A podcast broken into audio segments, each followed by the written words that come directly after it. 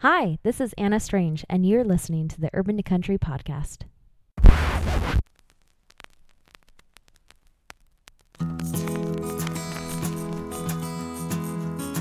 Welcome to the Urban to Country podcast, a collection of inspiring and edifying conversations with amazing people. Our conversations cover everything from hunting and conservation to mindful living to how to be a good human. Basically, all the good stuff. Hi, folks. Today we are doing a fun role reversal. As I mentioned in the intro, this is Anna Strange, Marcus's significant other. And on this podcast, I am going to sit down, I get to sit down with Marcus and talk to him about his unique hunting experience that he had in fall 2018 and I I'm not even going to give you spoilers because it's just uh, such a hoot to hear from his mouth and he's been waiting to tell the story. So I get the opportunity today to sit down with Marcus and talk to him about what he experienced. Thank you, long time listener, first time caller. oh, uh, you called you sold yourself short though. You you're not just my significant other. Like you're a badass entrepreneur.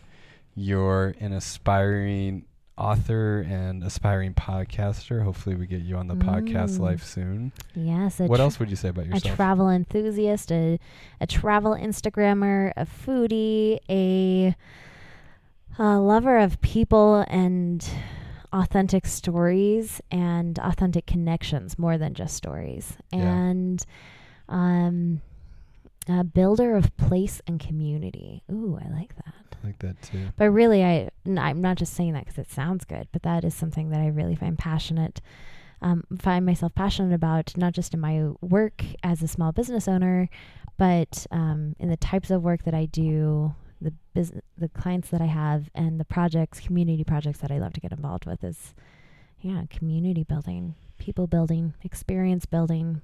I mean, I love um, one of my titles, one of my few titles I give myself is experience designer. I think starting yeah from a corporate brand to an event to a destination whatever that piece is there's an experience that needs to be that can be curated uh, either listener experience client experience a user experience tourist experience whatever that is there's an experience to create and i like being involved in that process from a lot of different angles. So anyways thank you for giving me that space to talk about things that I do. Yeah, and I would add you are an advocate for women, and you're a serial ringleader. Like Hmm. you are. Thank you. You are you're the you're at the center of things. You are the eye of the storm.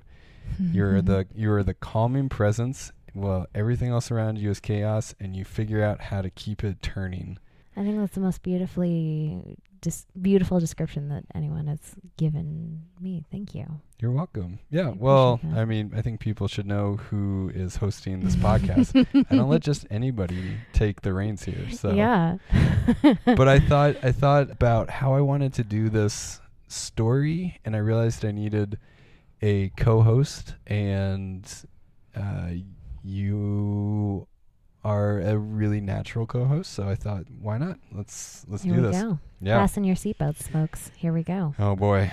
All right. So Marcus, um, we're gonna turn the tables, and we wanna. I want to talk to you and hear more about this crazy as hunting experience that you had last November when you were elk hunting, and um, due to privacy of other hunters, names have been changed outside of Marcus's name. So um, we're going to lovingly refer to his hunt- hunting companion as We'll call him Bob. Bob. Yeah. So and and that's not so much like that it, it was a time thing that I couldn't have my friend here who is a really dear friend and I really value uh, his friendship but also I want to respect his story and and never um, infringe upon someone else's story mhm. so we're going to really focus on my side of the story, what happened with me, and um, just unfortunately, we're not going to be able to get Bob. I don't like Bob. What can we call him? Larry? Yeah, no, those are like too harsh. I feel like we need a like Maurice. Could we Maurice? I like Maurice. Okay. Could we go with I, guys? We did not pre-plan this. we're so, spitballing so here. we're gonna call my hunting partner Maurice. Maurice couldn't be here, and so I just I. I don't feel comfortable speaking for someone else's story, yeah, and so I respect that. I and we're gonna talk about the lessons I learned and the and the things that happened with me. Yeah. Well, the purpose of today is to hear your perspective, right? Yep. And and so we're gonna do that. Just Yep. that. Yeah. So I'm sorry. Go ahead. Oh, and I was just gonna say the other thing I want to do, and um, we'll kind of weave this in and out. Um, I want to share some insights to what other outdoor adventure outdoor adventurers can do, not just hunters, because this could have happened really to to any outdoor Mhm. enthusiast. So, yeah, I- that's what I want to do. So anyway, Yeah. Well, I think just with that, why don't you take it away and and set the stage for us? Yeah, so I hunted really hard during archery season, and I just didn't have any luck. So um, it was starting to get late into rifle season, and still hadn't had much luck. Heard about a new place that I wanted to go check out. I went and checked it out once before, and I was like, "Man, this place is incredible. Definitely going to make this my area of focus." And so I asked my friend Maurice if he wanted to come with me. He said yes, and we headed out. I think the date was November 6th that we Mhm. headed out. And this was the first mistake I made. Number one, I didn't do a good job of checking the weather. I kind of just glanced at the Apple weather. Oh no, you App? didn't look at a radar map. No, I didn't check a radar map, and it said, you know, chance of snow flurries. And I was like, oh, okay, cool. Like, no big deal. How many So- weather apps do you have on your phone now? Mm, still just one. Oh my gosh. Okay.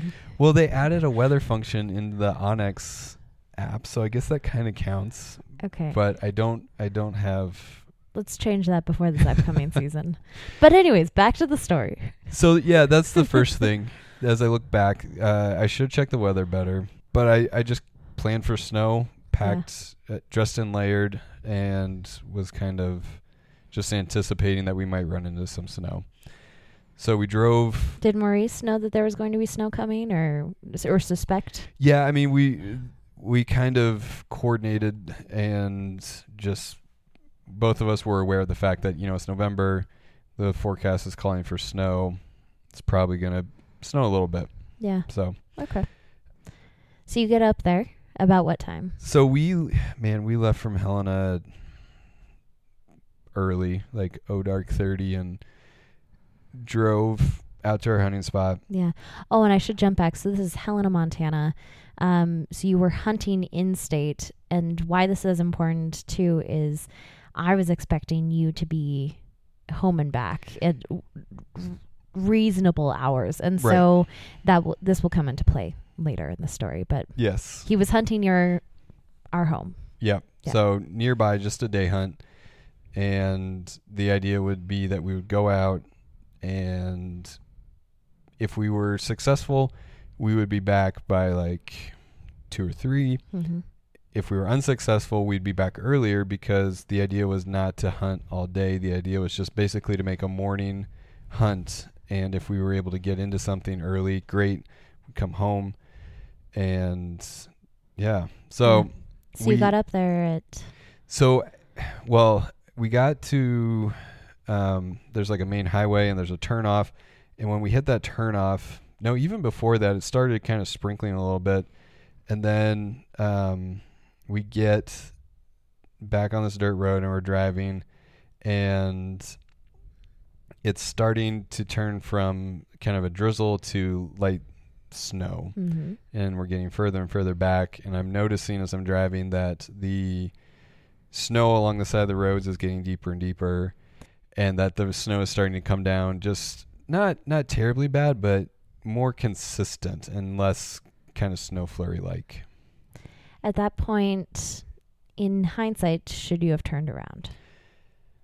no i mean it wasn't coming down hard enough to Okay. where i was concerned and like i said we we planned for it so you know we had the proper clothes that we needed Mm-hmm. but you'll see as we get further Yeah. along the the conditions kind of played into some things that happened Absolutely. so we get to the trailhead, and it's it's coming down pretty steadily. You got to the trailhead at about what time? Uh, probably about two hours before sunrise. Okay. Um, we had about a two and two mile, two and a half mile hike into um, this area where there are a bunch of meadows and parks that we wanted to hunt.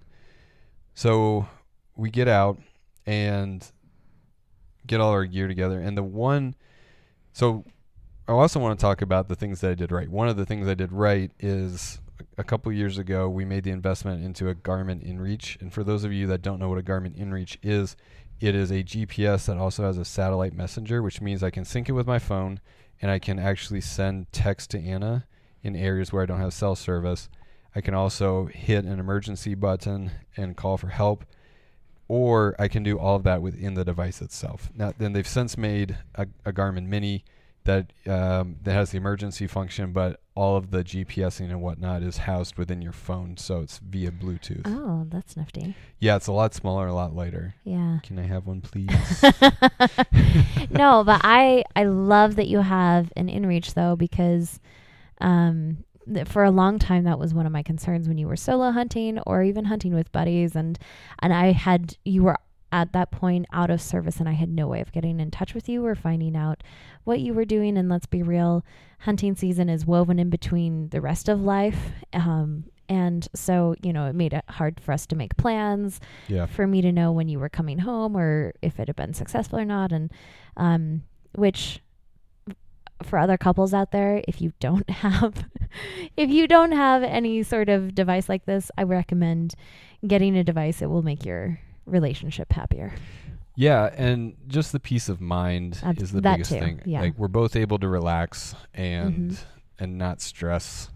well i think that's part of yeah that's part of it right is and we don't have kids but i i think especially too if you had kids and we're trying to co-parent and i mean all the things yeah it's just nice to be able to communicate together make sure that you're and it's nice for me to know that you're safe that number one is really wonderful and then number two it's nice to know if you've gotten something and Yeah.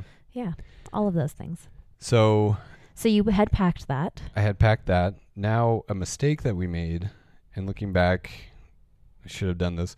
Maurice and I did not talk about what we would do if we got separated. That's on me. I, I take responsibility for that because I just kind of assumed that I was always taught and I always work under the assumption that if I get separated from somebody, we're going to meet back at the truck at the trailhead. Like Mm, that in my mind, that's what I was that's what I was taught and that's just kind of how my mind works. We're not going to try to find each other, we're not going to wander around, we're not going to meet somewhere out in the field. If we get separated, it's rendezvous back at the starting point at the trailhead at the truck.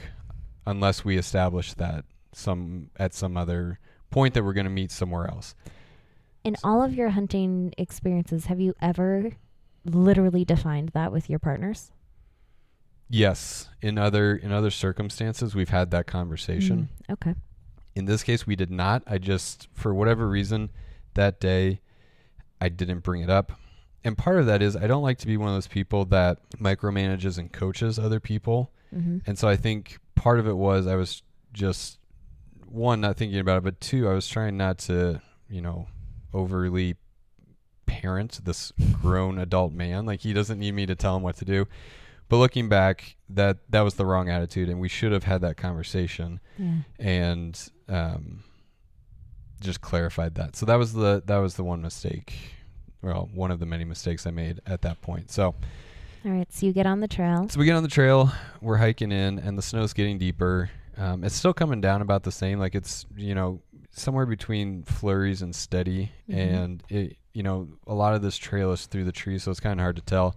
But I can tell that it snowed a lot in the last couple of days. Which had I checked the weather, I would have seen that and been aware of that. I mean, um, at this point, nothing terrible yet, but you know, just kind of aware that you know it's pretty snowy. So anyway, we hike in, we get up to the spot, and sure shooting, there are there's a herd of elk pop up over this saddle, come down into this meadow, and we're waiting there, and we both shoot, and I hit mine. Eventually, she goes down. Uh, Maurice missed, and so at this point, we have a conversation. And it was what time? Oh man, this was probably around nine o'clock at this time. At the latest, I think you messaged me at about 8.30. Yeah, So, so yeah, 8.30, 9 o'clock-ish in Yeah. the morning. right. Yeah. Yeah. So somewhere between that 8:30 9 o'clock and it must have been 8:30 because now that I'm thinking back along the timeline, I think it was 8:30. So my elk is down. Maurice missed, but the elk weren't really freaked out or scared. They just kind of were like looking around, like, "Oh, hey, well, there goes Betsy. uh, yeah, let's go find some food." So they kind of wander up this hill. It's probably 200 yards from where my elk was up this hill. And Maurice says to me, Hey, I'm going to be back in five minutes just to see if I can get a shot at one of the elk. And I'm, I think, sure, great. That's totally fine. That was my second mistake. What I should have said was, Okay, I will come with you. And we should have gone together. Or I should have said, You know what? I know this sucks, but we've got an elk on the ground Mm-hmm. let's let's hold off. Um, not that we couldn't have handled two elk, but just from a safety perspective, us splitting up at that point, I should With have. more snow coming in. And well, oh. we didn't know that yet, Okay. so it's still not. It's still kind of steady slash snow flurry. So the second mistake was I should have spoken up and said, "Hey, that's it's not the best decision right now, but I wanted him to be successful, and so I was like, okay, sure, whatever. Like we can always call for help for more people to come out. It's just to the top of the hill. He said he's gonna be back in five minutes, and for me, if I tell somebody when I'm out in the woods, mountains, whatever, if I say I'm gonna be back in five minutes, like that is written in stone. Like you have to be back Mhm. at that time because otherwise people don't know. It's also a conversation we didn't have because we had different perceptions of what that I'll be back in five minutes meant. Mm. And so And at that point, too, did you confirm uh, GPS coordinates? I had marked it. He, I don't remember if he had, but once again, like not wanting to get into, well, we'll, we'll get to that point with what his GPS situation was. So But that didn't happen. I, I think he did at some point, Okay. But so just jumping ahead, it didn't matter because both his phone and his GPS died mm-hmm. because the temperature dropped. Anyway, that's that's a little bit down the road in the story. Jumping back to we've now split up. He's gone up the hill, and I am starting to work on field dressing my elk. It's been about 20 minutes, and I look up the hill because I'm like, dude, where's he at? And I don't see him. I'm like, okay, he must just be on the other side. So an hour goes by, and he's still not back. And I'm thinking, oh, he must have got into into the elk. Haven't heard any gunshots. That's not unusual to not hear gunshot necessarily. With the snow and hillside in between us, it could have just deadened the noise. Two hours go by, and I'm almost done with my elk, and I'm starting to get a little worried, but I don't want to leave because that's the last spot we were at together. Three hours go by, and now I'm freaking out. And at this point, a blizzard has started to roll in. Snow is quickly accumulating on the ground, and I his tracks are disappearing. At this point, I've completely deboned all the meat off my elk. I've got it in game bags, and I've got it hung, and I've got two, well, three main concerns at this point.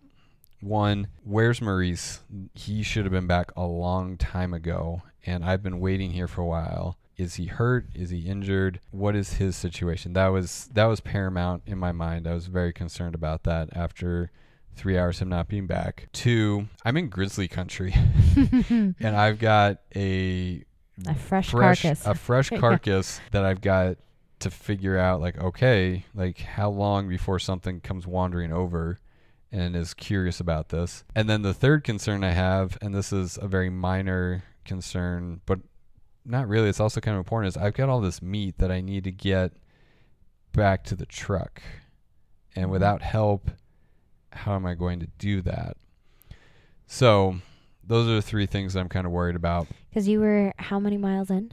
about two and a half Okay. So, yeah, pretty pretty stressed at that point. This was my thought process and this is maybe not normal, but my thought process was he is there's one of three things that are going on. One, he's completely lost, in which case this is going to be a very long day. Or two, he is badly injured somewhere. And that w- that in my in my mind that was the worst situation of all. Because if he's injured somewhere that's going to be either really hard to get him out potentially or two it's going to be a, a very painful death. Like that was mm. my my thought process. And then the third option is he's already dead which was that was heavy. I was i was trying not to go there but i kept thinking how do i tell my friend's wife that her husband got killed out hunting? Those were the three things. And i was trying to i was trying to determine okay like what what do i do based on each of those? And the one that was the most concern to me was that he was injured somewhere. I figured if he's just lost, hopefully the dude is smart enough to wander back to the truck. So he's waiting back at the truck. If he's dead, sad as this sounds, there's nothing I can really do about that. Like that is not something that I can control Mhm. anything about at this point. So the injury one was the one that I was wrestling with. Okay, what do I do? Do I go try to find him? And I made in the long run, I made the smart decision not to go find him, which we'll talk about in a second. But at, at that moment, so this was about 11:30, 12. Shot the elk at 8:30. It's about 11:30, 12 o'clock now.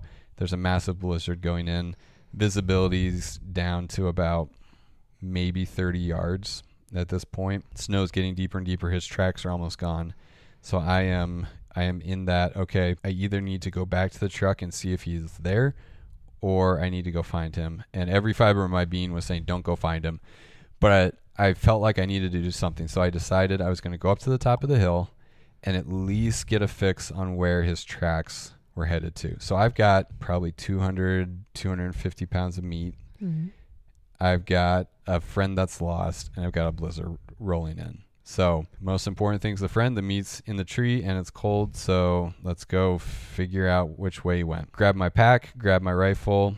I have a, a Stone Glacier pack, and what I, at the time, what I had was I had um, a bear spray holster without a top on it on the one side, and then so it's just like a pouch that I slid the bear spray into, and then on the other hip, I had just kind of like a utility pocket. So right side bear spray, left side pocket. I'm right-handed, so I have a right-handed rifle, and so I tend to carry the rifle on my right side. And I've been doing this for five or six years now, and just never really thought about it. Never had an issue. So throw the backpack on, grab the rifle because I'm like I need my first aid kit and I need to protect myself if we run into a bear. So got the bear spray, got the rifle good to go. Start rocking and rolling up the hill, and I'm I'm covering some ground. Like the snow at this point, I mean it was pretty. Di- down. it was Yeah. coming down. I got about ten yards away from the carcass, and I couldn't see it anymore at this point. And it's it was deep to begin with, probably mid calf. I'm I'm fairly tall, so about mid calf deep, which was pretty deep. And then you know as it's coming down, it's starting to get to that knee deep point and but I'm I'm trucking up this hill. Get up to the top of the hill. I I can find my way back. That will be okay. I will not get lost, but I need to know where he's at. And all I can think is get to the top of that hill, get to the top of the hill. And I'm so focused on that and as I'm going, all of a sudden I feel this weird taste in my mouth. And I know the I say I felt, but it it really was I was like Instead of tasting weird it- taste, yeah, it was like I felt I felt like this weird feeling in my mouth, and it tasted funny, and it tasted like really chemically, like chemically. That's not a word. It tasted like chemicals, and almost like a little metallic or yeah, ki- kind of metallic-y. Oh, so the first thing I thought was I was like, did I go through like a sulfur spot? like, is there like a, a sulfur deposit that I just trucked through and kicked up? And then I started to cough and my eyes started to itch. And I had an instantaneous flashback to training with the police departments that I worked for. And I was like, oh shoot. And I looked down, and sure enough, my rifle had knocked off the safety on my bear spray and was just sitting on the trigger and it was spraying bear spray Out in front out of you. in front of me, and the wind is blowing down the hill. So basically, it's blowing it into the wind, and the wind is blowing it back all over me. And this, at, I'm sorry, you have to laugh about this. It's so bad. it was so bad. And in the moment, I was just like, "Crap! Not one more thing." I have my friend lost. I've got a massive elk I've got to pack out, and now I'm getting covered in bear spray. And I don't know how long it had been happening, but it the the I mean, it, for those of you that don't know what happens when you get bear sprayed or pepper sprayed, your it gets into the um, the pores of your skin and into your eyes, and it just swells everything up, and it's just super super irritating.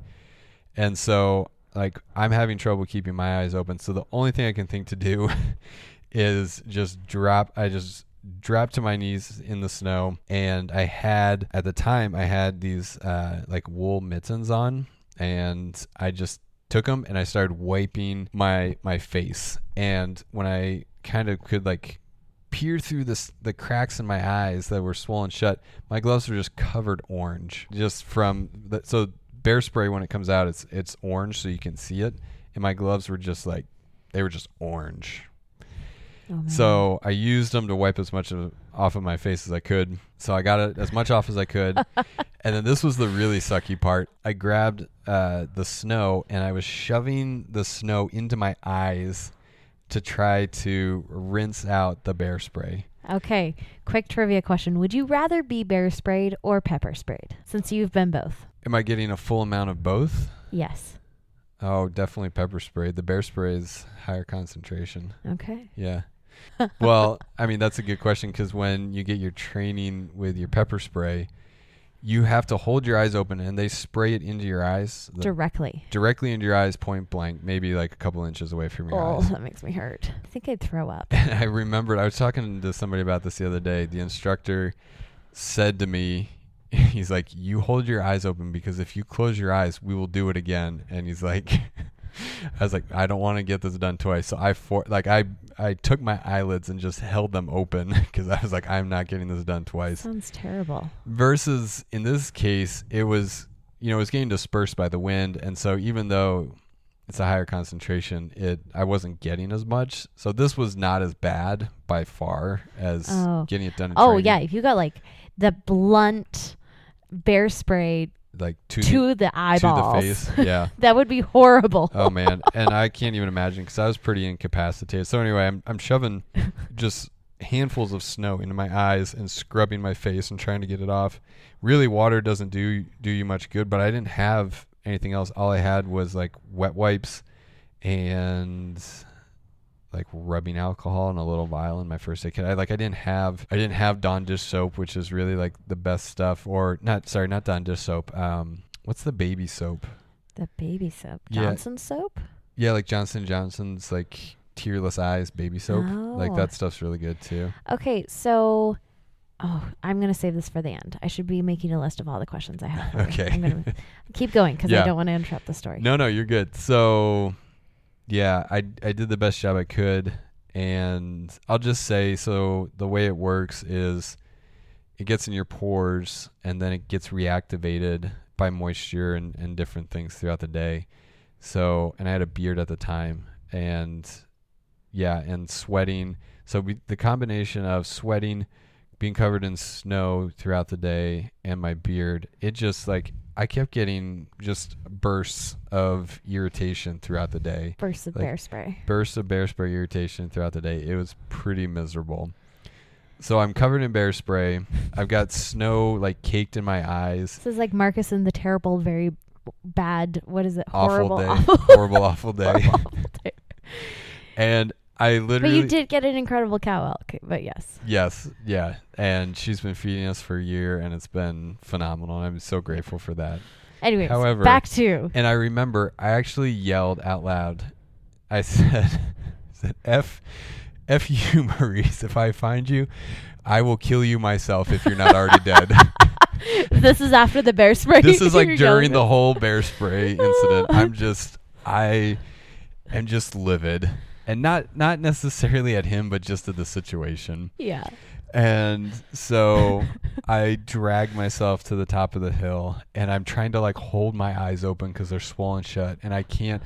Every time like the snow or moisture like blew into my eyes, it just set them on fire again and they would like sh- slam shut. So I'm trying to is hold my eyes open and through my my half open eyes, all I can see is his tracks disappearing in the blizzard. And i can barely see i could barely see with my eyes perfectly fine. And at that point it was one of those things where i was like i really can't see now. Yeah. so i'm i'm incapacitated to a certain extent. His tracks are disappearing. And i made a note of which way they went and i made the incredibly hard decision that i was going to head back to the truck and hope that he would have the good sense to go back to the truck. That was a good decision on my part. So I guess a takeaway for for folks is if you do get separated, the best thing you can do, well, the number one thing you can do is if you are lost and you don't know where you are is to stay still. If you and you have to read every situation because every situation is so different. But if you get lost, if you're the lost person, you you don't want to wander around. You want to stay where where you can be found. The more you wander around, the harder it is for people to find you. However, with that being said, if you know your way back and you are 100% positive that you know your way back. For instance, in this case, this ridge line that we had hiked up and into these meadows, basically if you had hiked over the side of that ridge and gone downhill, it would be impossible for you to miss the trail and the road because of just the Mm. geography. Like Okay. you could not miss it. That would require, however, you knowing for 100% positive that you were headed downhill in the right direction. And if you're not someone who's totally spatially aware, that might, Yeah. or like directionally aware, yeah. Right. So you gotta you gotta kind of weigh those things. I mean, shoot, Yeah. it's it's hard. You gotta every situation is so different. So at this Yeah. point, I've decided to head back to the truck. What I decided to do was I was going to take back as much of the meat as I could carry. The reason I decided to do that was I realized that I was either going to find Maurice or we were going to be in for a very long night of search and rescue. And I, I knew once I called for help from search and rescue that I was not going to get the rest of that meat. In that country, it was it was going to get eaten by something um, if we didn't take it back with us that day. So I have a Stone Glacier. I love Stone Glacier. They're a great company. They make a really good product. It's not the only product out there. It's the product I choose to use um, for a variety of reasons. I've had a lot of success with it. I've packed out a lot of animals or parts of animals by myself with that pack, and I I know the capabilities of it. So I put the two front quarters and I put the back straps and the tenderloins, which basically means that I took about maybe half to a little over half of the total So like a 125, 150 pounds. probably closer to 120 like 110 to 120 Okay. pounds yeah um which and you're in knee deep snow. in knee deep snow you can barely see and yeah all i have to say is two things one i mean kudos to making a solid pack that is able to handle Kudos that weight Stone Ranch. yeah and or uh, stone glacier Stone Glacier, sorry. That's okay you work with the stone ranch Yes, I do. Thank Yeah. you. Okay. so yeah so the pack distributes the weight and allows it to carry light more lightly more lightly i don't know if it makes it easier to carry because Okay. of the way it distributes the weight um, keeps it up close to your torso um, distributes it evenly on your hips and so number one i mean i looked like a turtle i basically laid the pack flat on the ground strapped myself in rolled over onto my on my, my hands and knees and then with my trekking poles kind of like eked myself up I would have paid to see that. oh man and I, i'm half blind i'm like Covered in bear Cough- spray. covered in bear spray coughing and sneezing And at this time, is it what, like one? Well, let's see. You went up to the ridge line to Oh, look for man. Maurice at It- like one eleven thirty, and then you got Noon. back down to i mean that whole thing probably took like 20 minutes okay. So you're hiking back down to the truck at like noon, ish, yeah some, somewhere between noon and one okay. Yeah, somewhere in there. Oh, so the other thing I was going to say is whatever your outdoor adventures are, make sure that you're preparing yourself physically. I am I am not the best physical specimen. I am not the fittest out. Excuse the out- me. I think you're a fabulous Oh, physical thank specimen. you. That's that's very sweet. That's like your mom saying, "Oh, you're so good at school." um, Babe, I'm allowed to think you're hot. Okay, Oh, this is you. not the purpose of this podcast, but no. So the point is, like, I'm not I'm not like some you know extreme mountain athlete, but I do I do train so that when I go out, I can handle myself physically. yeah. and because of that um, it was painful it was uncomfortable but i was able to pack that 110 120 pounds the two and a half miles out and it was through some wicked deep snow and just being miserable i don't know how many times i stopped and with every step i took i'm not gonna lie i got more and more angry and not really angry at anything in particular just just angry just Yeah. kind of feeling feeling that that frustration and anger that I'm covered in bear spray. I'm packing way way too much weight and I am scared to death that my friend is dead. And it's just all added up to just a lot of frustration.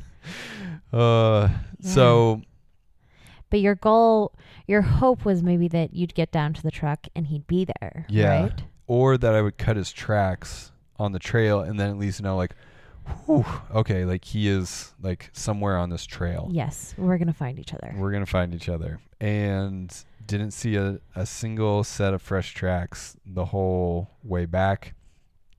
How did you know your way back if all of the tracks were covered going in or out because your tracks the your two sets of tracks going in would have been covered at this point Mhm. because of snow. Yep. How did you know how to get back to the car? Well, I had my. I had my GPS Okay. and I also had my phone. And this is another tip for people: if you're going to navigate with your phone, you want to do two things. You want to put it in battery saving mode, and you want to put it in airplane mode. The reason for that is that will prolong the life of your battery. And every time I get out of the vehicle, I do that. So whenever I, I hit the trail, my phone number one, I want it in airplane mode, so I'm not getting texts and because every once in a while you hit a patch of service, and I don't want to get texts and emails while I'm out in the woods. I want to enjoy the woods, so I put it in airplane mode for for two reasons: one to save the battery, and two to provide like awesome solitude. So that's my tip for saving the life of your battery. And yeah, so I could navigate with my onX, I could navigate with my GPS. But honestly, from where the carcass was, I knew I, I was spatially aware enough to know that if I headed down the hill, even though my tracks were gone, eventually I would come to the trail. And at that point, the trail is basically this path cut through the trees. And Oh, so okay. once once you hit that, I mean, it was kind of hard from where the carcass was not to find the trail, even though the tracks were. okay. were So gone. the landscape, I went for some reason I was envisioning you out on a treeless hillside, which would be very difficult. But having a tree path, a tree lined trail is helpful. Right. So where I shot the elk was out in the complete wide open, which is why the the white out was so disorienting. hmm But if I I knew that if I headed downhill, eventually I would hit the tree line, Okay. and then from the tree line, I could find the trail. Yeah, you could find your way home. And I had the GPS, so I wasn't I wasn't too worried about it. Okay, so we're like twelve thirty ish at this point. You're you're hiking. No, actually, you left at twelve thirty, one Mhm. o'clock. How long did it take you? Do you think to get down? Oh man, I probably did that hike out in. Well, I'm trying to think the timeline of when eventually. I don't know, Yeah. hour and a half. Oh man. Okay. So Yeah. you're hiking down 110, 120 pounds on your back. You're in the trees. You're making your way to the truck with the first load. The other half of the elk is still back, hanging in the tree. mm-hmm. Her carcass is on the ground. Maurice is nowhere to be found. We're several hours in. At this point, we're, let's see, you shot it at about 8.30, 9, 10, 11, 12, 1, 2 o'clock maybe. So Mhm. we're like six hours after elk down. Mhm. And since you've seen Maurice. Yep. I remember so clearly getting to the trailhead and there's this little rise until you get to like there's a parking area where they they ask everybody to park um, just so we're not parking willy-nilly and i remember there's this little rise and i'm just praying that he is leaned up against the truck as tired and as beat up as me and as i go as i get up to the the parking area just nowhere to be seen Ugh. and just my heart sank and i i was ready to push the sos at that point. and i'm glad i didn't number one i mean that would have been uh, this is this is insignificant at the time but now looking back the cost of what that would have been for uh, for him i'm really glad that i didn't because that would have been a pretty expensive push of the button What does that mean? so they charge you if search and rescue comes out if they have to send out help like Oh, who does? the county it's Oh. a county I didn't know that. yeah there's a cost there's a cost to that because that's and a- you pay it? Yeah like ambulance services search and rescue somebody's got to pay for it. I guess I didn't realize how search and rescue was funded. well that's not the only way it's funded and i i shouldn't i shouldn't speculate exactly like who charges you. I've just been told that if you call for help through search and rescue that you foot the bill. So Oh, interesting. I guess I just assumed that it was search and rescue that charged you. If anybody works for search and Yeah. rescue and can tell, that would be a great podcast. that would be a great podcast. you need someone now I'm- calling search and rescuers. yeah. So if Seriously, please email us. Yeah, We'd like you to email me at urban to country at gmail.com and let me know who is charging me if I call for help from search and rescue. Yes, and if you're an interesting individual, we you may potentially be on the Urban to Country podcast. If you're lame, you will not. Be. Just kidding. Just kidding. okay, I want to get to the meat of this. Okay, let's keep going. So, So- you're to the truck. He's not there. You're on, by this point. You, I'm sure you're just so thrilled to drop that. Well, not drop, but l- You were gonna say drop that load. I was you? gonna say drop that load, but that's precious meat, precious cargo. But put that load down and uh, take a breather for at least a hot second before you made a new plan of attack. Yep. So I was seriously debating whether or not to call for search and rescue. Decided to wait because I thought, okay, I'm gonna give him. I the time's all messed up now in my head, but I remember thinking, two thirty rolls around. He's not back to the truck. I'm calling for search and rescue. Mm-hmm. So took care of the meat, unloaded the pack. Um, just kind of fussed with my gear. So took care of the meat, like put it in cooler. I was so do? cold outside and the snow was coming down. I literally just put the game bags in the back of the truck Oh, excellent. and just let them let the air keep circulating around them, let them continue to cool. Now in grizzly country, do you did you pull your topper back or your your cover back, or were you worried about leaving game bags in the back of your truck and a grizzly bear finding them? You know, now that you say that, I there's another mistake I made. No, I didn't cover it up. You just left him. I left I left them in the back of the truck to air circulate, which was really stupid. Like looking back now, that was not Yeah. smart. it was like mountain lions could have climbed in the back, or I- grizzly bears, or whatever. Any number of yeah, any number of things could Any have number of predators. Yeah. Yeah. So Interesting. bad decision on my part. not not the smartest And thing. you didn't think about that until this moment. No, actually, this is the first time I've thought about that. So Okay. yeah, so don't do that. That was dumb. But at the time, I mean, I was worried about Maurice, and I was also thinking, I you know, I want to let the air circulate on these. So Yeah, they're yeah. just kind of hung- It's not. It's not a bad decision, but you know. not the right decision for Okay. sure. So fussing with gear, eating something because I'm I am just wasted at that point from that hike, and Yeah, you've been in and out at this point, yeah and you've been up on a ridge. You've been bear sprayed. You've So I've done about five miles. Your at friend this is point, lost, Half yes. of that with a very heavy pack. So I was eating some food. I was chilling out. A couple of other hunters were hiking out, and I asked them. I was like, "Hey, have you seen this guy?" And described what he looked like to them. And they said, "No, we were actually down like the south fork of this trail, so that we wouldn't have seen him." I was like, "Okay, that's good to know." And then it's getting closer and closer to to bingo, and yeah, so I'm just about to hit it. and I see another hunter coming down the oh, trail. Oh, you're about to hit the SOS. Yeah, hit the okay, SOS. thank you. All Yeah. right. And I see another hunter coming down the trail, and I ask him, I was like, "Hey, you see my friend? He looks like this." And he's like, "Yeah." He's like, "I saw a guy that looked exactly like him." And my friend friend was dressed pretty distinctly, like he wasn't wearing camo specifically. So I was able to like, I said, "Okay, was he wearing like this color shirt and like this and that?" And He was like, yeah. He's like dressed exactly like that. I was like, where'd you see him? He's like, well, he was up this trail. I was like, oh, sweet. Like he found his way back to the trail. So I grabbed my pack and start hauling up the back up the trail because I'm like, I'm gonna catch him before he gets too far down, so we can go grab the rest of the meat. And at this point, it's about three o'clock, and I run into a guy dressed identical to my friend. Oh, this part kills me. And it was so demoralizing. Just And it was not Maurice. no, it was- Spoiler. It was, not, and it was just like absolutely like gut wrenching.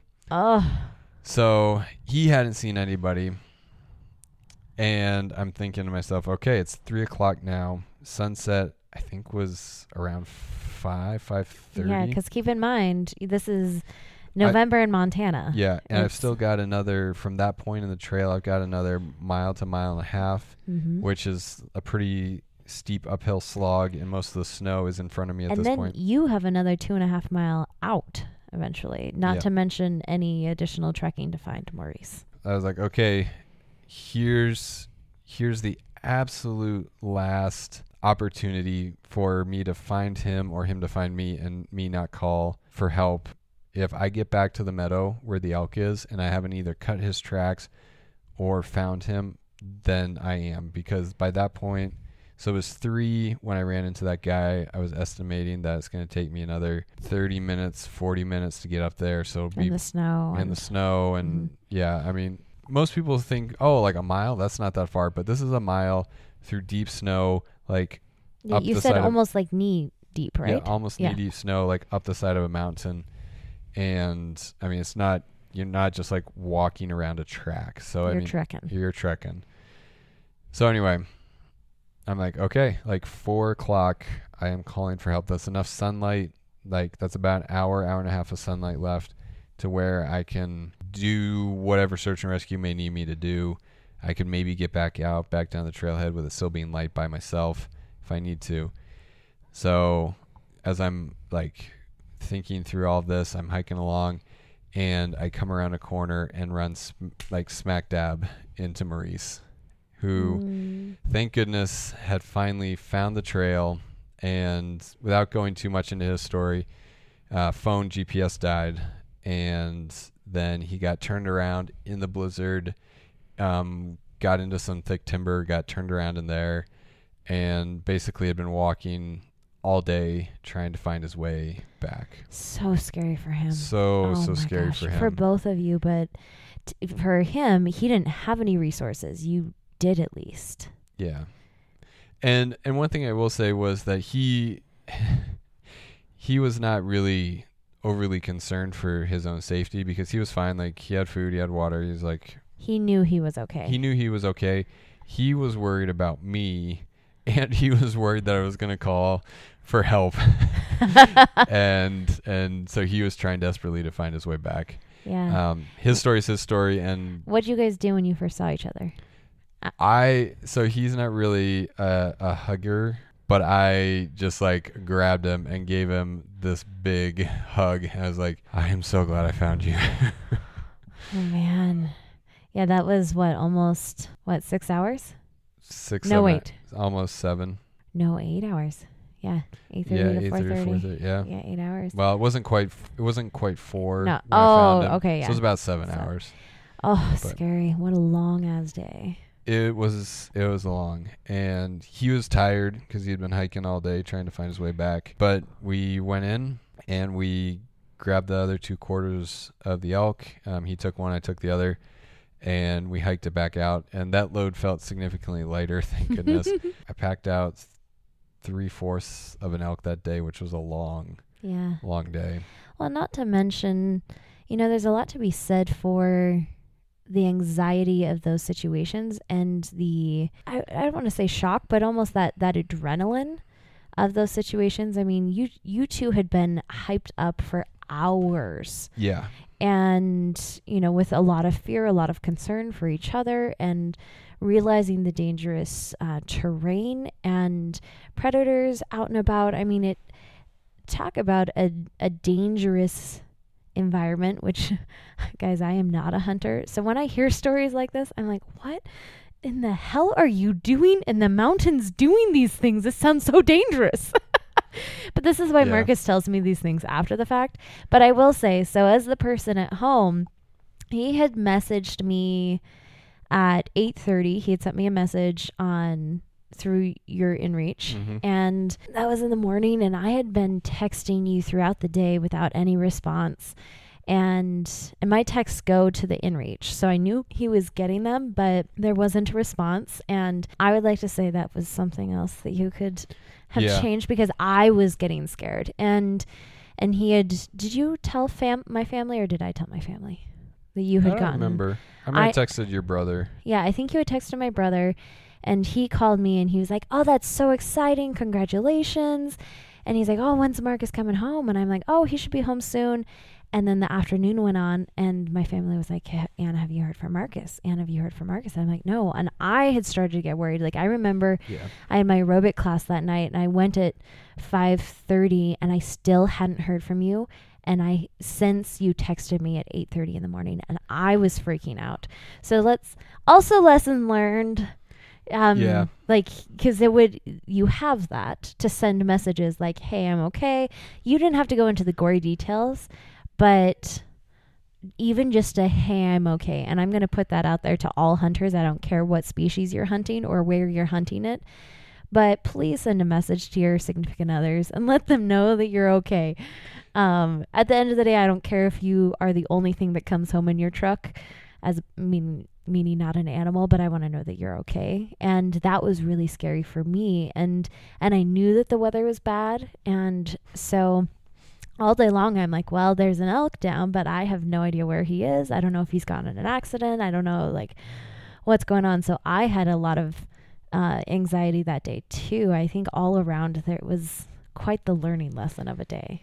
Yeah, and I don't remember why I didn't get back a hold of you, but that's definitely another mistake to leave you hanging like that. And I, I mean, I wish I could remember why. Later, you told me that there was just so much going on, and I think you were, and I, I I'm not judging you here, but I think you were so in the moment. You were there was a lot going on, right? Mm. You had the weather. You you'd been bear sprayed. You were packing out 120 pounds of meat. You were you know worried about your you worried about whether Maurice was dead or injured on the side of the mountain and whether or not you should call for search and rescue. And, and we joked earlier about search and rescue, but search and rescue is no joke. And thank you to those folks who do volunteer their time because you you literally save lives and we just our family appreciates it. Absolutely. I'm not hating on you for not sending me other messages, but just No. as a reminder to do that. But yeah. um, to your credit, though, there was a hell of a lot going on that day, and Yeah, and that was definitely a, a major mistake that I should have been communicating. Um, and now that I'm thinking back, I was I was messaging back and forth with a couple of other hunting buddies and letting them know. what? Don't tell me this. No, I was I was I was messaging back and forth with a Mm. couple of our mutual friends and just saying, "Hey, I haven't seen Maurice in a little while. Um, this is what's going on. Would you be willing to come out and help?" So Yeah, you're right. I think what it was it, with you specifically was that I just I was focusing on other things, yeah, and not that you weren't a priority, but it kind of was one of those things where it's like I'm fine, so I don't need to let you know that I'm fine. maybe you But I should set a reminder, like every two hours, sending out a message. And- Not that I'm needy. I just need to know that you aren't that In- you in aren't situ- dead, In right? situations like that, yeah, You were my Maurice in that moment. I'm like, well, he might be dead. I don't know. Yeah, He hopefully he's not being licked. Uh, his carcass isn't being licked by grizzly bear. But um, what I was gonna say with that though too um, is another thought for us to improve for this hum- upcoming hunting season is I don't think any of your hunting buddies have my number because if something happens and you are messaging them mm-hmm. and then and not me not that that's ever going to happen again or if they're you know whatever like whatever the situation is your hunting community should have each other's numbers and they all have your numbers but i'm not bffs with all of your hunting buddies so i don't if they needed to get a hold of me like hey anna marcus is unconscious. I just carried him off the mountain. We're headed to whatever hospital like they wouldn't they would have no i mean right, well your phone is locked so they wouldn't be able to get to it. Yeah, but I just think that might be a good improvement too for this upcoming year. But enough of that. I want to recap your lessons learned overall. So you, to start out with, you talked about um, checking the weather and having a better having more weather apps than just the Apple Weather app. Yeah, having checking the weather in greater detail before adventures. Yes, checking the a full forecast, a radar, like those weather radars, and yeah, go full on meteorologist. Um, second, you talked about confirming your rendezvous location explicitly. Mm-hmm. regardless of whether or not you're worried that your hunting companion is going to think that you're whatever, that is a safety first conversation. Yeah, and I think the way that I would encapsulate that point is to just have an explicit plan laid out for we're meeting here, we're going here, have all those details. And obviously things change and you need to be adaptable, but have some um, some baseline agreed upon best practices. Like if we get separated and it's been you know a significant amount of time and we're not reconnected then we're meeting back at the truck Mm-hmm. um, and being being clear with each other that if if one of us says like I will be back at this time or I'm meeting you on this ridge or because sometimes you do split up when you're hunting and that's Yeah. that's part of hunting and and you need to be able to do that. But to say to your to your hunting partners hey we're gonna meet on on that ridge at two o'clock in the afternoon and then like that time that you that you agree upon is sacred like it is not violated because if that communication isn't there it leaves a lot of room for the imagination to run wild with what could be happening. Mm-hmm. One, and then to add to that, one of your other points was to make sure that you have a GPS tool, a communication tool, a GPS tool that would allow you to pin those spots so that you can find your way back to the truck in a blizzard. You can find your way back to that ridge, right? You're that way you can drop a pin and and and hunt safely.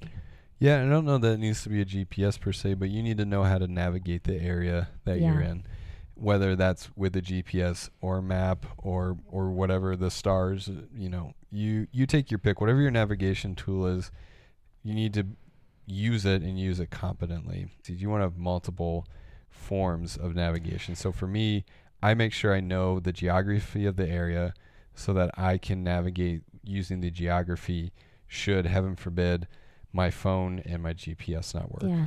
However, had Maurice had a Garmin InReach and had you been able to communicate with each other through that, could you have prevented this entire situation? oh yeah definitely So, not only d- if you're going to have a device like that, have one, know how to use it, and do you pack a a battery, a charger, in case you need to charge it in the field? I have chargers that I carry. up. I usually carry um, two of like those mini chargers that I can get. I can get like two chargers, Mhm. two charges for my phone Yeah, out of them, and then with the InReach, the battery life is multiple days.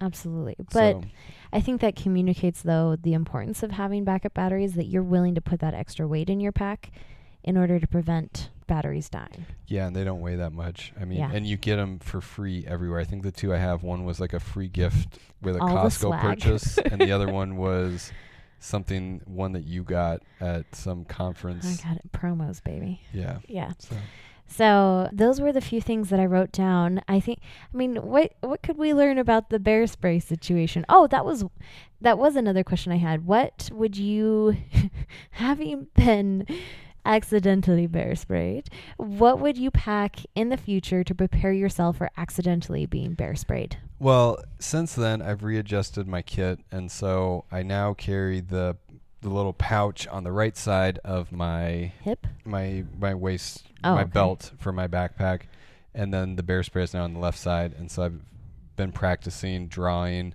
my bear spray, getting used to being on the left side so that it doesn't get hit with my uh, rifle or, or other things I carry on my right side. There's a lot of companies now, um, FHF, Frank Henry Frank gear is. Is uh, it called Frank? Henry No, Frank? it's Fish Hunt. Oh. It's Fish Hunt Fight. okay. Just I was Continue. So Fish Hunt Fight FHF Gear is one of the companies that comes to mind. They make a bino harness, and the bear spray actually mounts to the bottom Oh. of the bino harness. So it's on your chest versus on your belt, where something could catch it and go wrong. I mean, the potential is always there, but I actually bought one of their holsters because it has a nice, secure uh, uh, safety. So it covers covers the bear safety and holds or the bear spray safety and holds it in the holster. Um, and so there's that double redundancy there. Double redundancy, that was redundant. Uh, so there's that redundancy there of safety so that your bear spray is not deployed. okay. And yeah, so those were a couple of things. And then I've toyed around with do I, you know, start carrying some Johnson Johnson baby soap? I don't think that's necessary. I think honestly, adding a bear spray holster that has Mm-hmm. a safety on it in addition to the safety that's on the bear spray moving it to you know your non-dominant side where there's less activity and things are less likely to hit it. I and mean practicing pulling it from that side. yeah that's something that everybody needs to do. You need to practice because in the moment you're not if you don't practice you're going to fall to the lowest uh, common denominator of your skills. And if you haven't practiced that will be to freeze. So practice pulling your bear spray. But you know as far as things that i would carry i don't know that i would carry anything necessarily different Okay. it it honestly in six years that's the only time that's ever happened and it was just you know it was Yeah. the perfect storm of all kinds of things so just being a little bit smarter and thinking about where you put your gear that's what i would say so Yeah. Well, is there anything else that you want to share from the story that you've now that you've shared it it uh, in detail in parts that are there yeah are there pieces that you want to go back and elaborate on or or things that you want to share. I know that we really wanted to focus this podcast on your experience but anything that marisa shared with you that you feel like sharing um, or other lessons that you have learned or things that you're going to pack differently? You know, I think the biggest thing that I took away from this whole experience, I mean, there's a lot of things like put the bear spray on the left side of your pack, have a plan ahead of time, clear communication with your your hunting partners, backup batteries, yeah all those good things all all the things we covered. I think the biggest thing that I took away is nothing bad happened in the end. This is not the the craziest story. It's not like that movie Yeah. 72 Hours where he, where the guy had to cut off his arm. Like nothing nothing extreme like that. However, we were literally moments, seconds away from it being a complete tragedy. Like Yeah. if so many things went wrong, but also so many things went right to where this didn't end up in the news in a really tragic, tragic way. And so I guess what I would say the biggest takeaway for me is that it just takes one moment for things to go horribly wrong. And so Mhm. be more mindful and more intentional in the way that you plan for and execute your outdoor adventures. By no means should we sit at home and be scared that things are going to go bad. That's silly. We should go out and we should have adventures. We should go into the mountains. We should go hunting. We should go hiking, canoeing, backpacking, camping, whatever it is, caving caving, whatever it is, that you- yeah. rappelling, skydiving. Like all these things are are good things. They're things that are fun. They're things that challenge us and push us and and allow us to experience the world around us. yeah, absolutely. And they Mhm. connect us with people in ways that no other things can. And so we need to go out there and and I'm definitely of the mindset that we should not avoid risk and danger. We should embrace it and we should pursue it in a safe way. And I think that's the biggest takeaway um, is that we could have been a lot safer and we could have had a much better experience had we been more mindful about the way we were going about it. We were a little haphazard, just like with having the bear spray on the right side of my backpack. I got comfortable. I didn't, I wasn't really mindful and intentional about where I placed that. And this Mhm. whole thing has just been a reminder of experiencing these adventures in a mindful and in, and in an intentional way so that you can have the best experience possible. So that's my overarching takeaway. I love it. Yeah. Awesome. Well, thank you, Marcus, for being on the Urban and Country podcast. It's been a dream of mine. Thank you for sharing. I know, you know, um, sitting across from you and, and hearing you share this story, finally getting the chance to share this on the podcast, it was really interesting to watch you tell the story. And actually, when you got to the first part, when you were talking about Maurice being gone for an hour, two hours, three hours, uh, watching your physical, your nonverbals change. and not everyone, we're not filming this podcast and nobody's going to see that, but you guys have to know it it still feels very real. And watching Marcus talk about it is so real. And I can, I could see how sick it made you feel to even enter that headspace again and remember what it felt like to feel that way and to feel that fear and that anxiety again it just it it felt really real to watch you talking about it tonight so thank you for sharing it with me and um, sharing it with all of us. I think yeah. the stories like this are what what this podcast is about and and is what life is about. It's about experiencing and learning from those experiences, good and bad, and finding ways that we can improve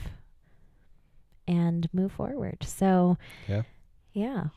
So I just want to say thank you for hosting the podcast. It was fun to uh, be on the other side of the uh, the mic and for everybody listening, thank you so much for tuning in. I really appreciate your continued support of the podcast. And if you're new here, please subscribe. Um, we put out, or I put out, um, a long form episode like this as often as I possibly can. And then every Monday, you're starting to do these short five minute episodes, which are just a quick hit of inspiration and information. They're a hit of Marcus motivations. Yeah, a little little motivation, little little information for you. So if you guys have liked this podcast, please go rate, review, and subscribe. Smash that that like button. uh, just it does a lot to help with the uh, the spreading of the word of uh, what we're trying to do here. So oh, yeah. I would appreciate that, and yeah, Anything else you want to say? Any final thoughts? Yeah, seriously though, if there are any search and rescuers out there, please do email in. I I would like to listen to that podcast. So Yeah, absolutely. Well, thanks guys. we appreciate you so much listening to this episode, and we'll see you next time. Talk to you later.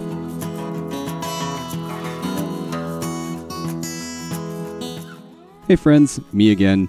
Just a quick reminder that if you like this episode, please rate, review, and subscribe on whatever platform you prefer. See ya.